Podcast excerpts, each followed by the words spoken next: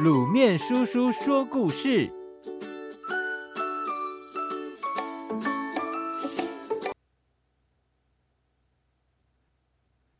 美猴王拜师。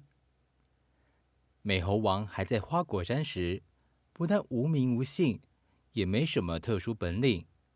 日子虽然过得逍遥自在，却担心着总有一天得去见阎罗王。为了长生不老的愿望，便决定出门拜师。他乘着木筏漂洋过海，到人群中学穿衣、走路、说话跟识字。同时，他打听神仙的消息。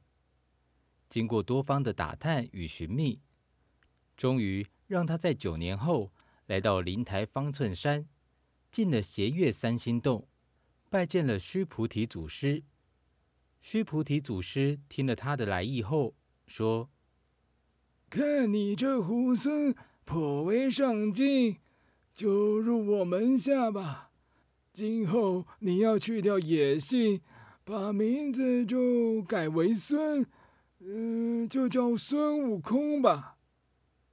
哦，多谢师傅。孙悟空跟着师兄弟一起读经写字、扫地种树、挑水煮饭，一晃眼就过了七年。有一天，师傅说：“悟空，我来教你参禅吧。”嗯，参禅。可以长生不老吗？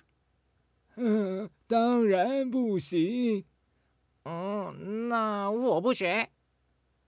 师傅又连说了好几门学问，他都说不学，不学。我只想要学长生不老。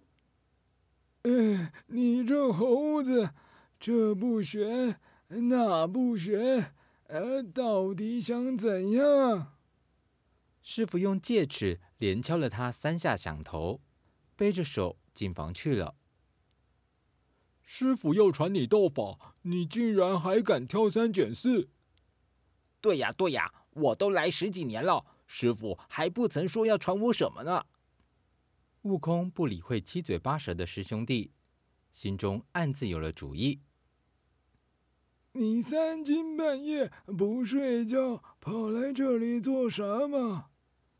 须菩提祖师半夜醒来，见到跪在床边的悟空，说：“师傅，你连敲我三下，又把手放在后头，是要我三更的时候从后门来找你吧？”“嘿嘿嘿，你这猴倒机灵。”须菩提祖师点了点头，将长生不老的口诀传授给悟空。悟空花了三年的功夫。把口诀背得滚瓜烂熟，接着又学会了七十二变与筋斗云。